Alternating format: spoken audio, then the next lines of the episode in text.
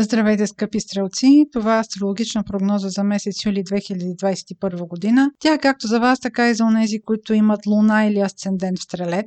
Преди да ви запозная с прогнозата за новолунието и пълнолунието на месец юли, ще ви разкажа и за други две астрологични събития, които биха могли да събудат вашият интерес. Първото е съвпадат на планетите на любов Марс и Венера на 13 юли в Лъв. Тези две планети се срещат на около две години и диктуват при срещата си какъв тип взаимоотношения ще търсим за съответния период, в случая до февруари 2022 година. Във вашия случай Марс и Венера ще бъдат в съвпад в сектор във вашата карта, който има отношение към чуженците, към далечните пътувания, към висшето образование, тъй като този сектор по принцип е свързан с начина на мислене, въобще с вашият поглед към света. Може да се каже, че а, при вас най-голямо удовлетворено ще носят връзки, които са свързани с самишленици, където имате близки схващания относно света, тъй като те се срещат все пак в сектор, който касае и пътуванията, може да срещнете любовта на далечно място или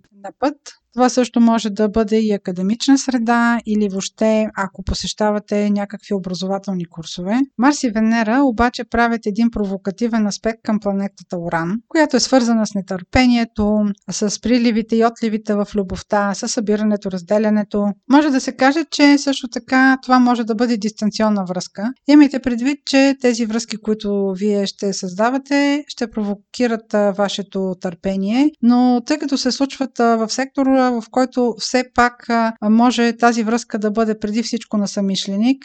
Може да се окаже, че връзката просто се случва във вашата глава в повечето време, дори да не е и физическа. Другият интересен момент за месец юли е завръщането на Юпитер в Водолей. Това е вашия комуникационен сектор. В този сектор Юпитер и Сатурн ще бъдат ретроградни до октомври тази година. Ако примерно водите преговори, имайте предвид, че няма да може да очаквате максимума да извлечете от тях, тъй като все пак те ще носят едно забавяне постиженията, които ще постигнете във връзка с тези преговори, няма да са толкова големи, колкото вие очаквате. Също така периодът обаче пък може да бъде изключително сполучлив, ако се ровите в някакви стари договори, възстановяване на стари документи.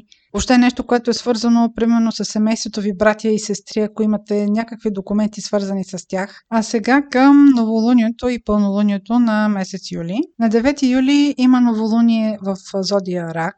Във вашия случай този сектор се занимава с финансите. Може също така да касае някакви наследствени взаимоотношения. Това новолуние е положително аспектирано и от него не би трябвало да се очакват драми, тъй като то дава импулс за някаква дейност в сектора, в който се случва. Във вашия случай това може да бъде идея за някакво финансиране или, примерно, ако имате желание за инвестиция или ако участвате в някакво уреждане на наследствени взаимоотношения, може да се очаква, че тази ваша инициатива ще протече успешно. Следващият важен момент в месец юли идва с пълнолунието на 24 юли в Водолей. Това е вашия сектор на комуникацията. Тук може да има някакви преговори или финализиране на някакво обещание или уреждане на взаимоотношения с братя и сестри. Тъй като пълнолунието ще бъде под влияние на планетата Сатурн, тези преговори или а, тези събития, които ще уреждате, а, не че ще бъдат проблемни за вас, но може да не бъдат с приятна емоция, тъй като Сатурн, който е около това пълнолуние, не е планета, която създава еуфория. Тук също така може да имате някаква новина, която да дойде при вас, която да не е особено приятна, но пък да е свързана с нещо прагматично. Въобще в сектора, в който се случва пълнолунието, нещо се докарва до завършък. Или, примерно, получавате финален отговор за тема, която вие очаквате. Това беше прогноза за Слънце, Луна или Асцендент Стрелец. Ако имате въпроси, може през сайта astrohouse.bg и през формите за запитване там да ни ги изпращате. Аз ви желая много успешен и много слънчев месец юли и до следващия път.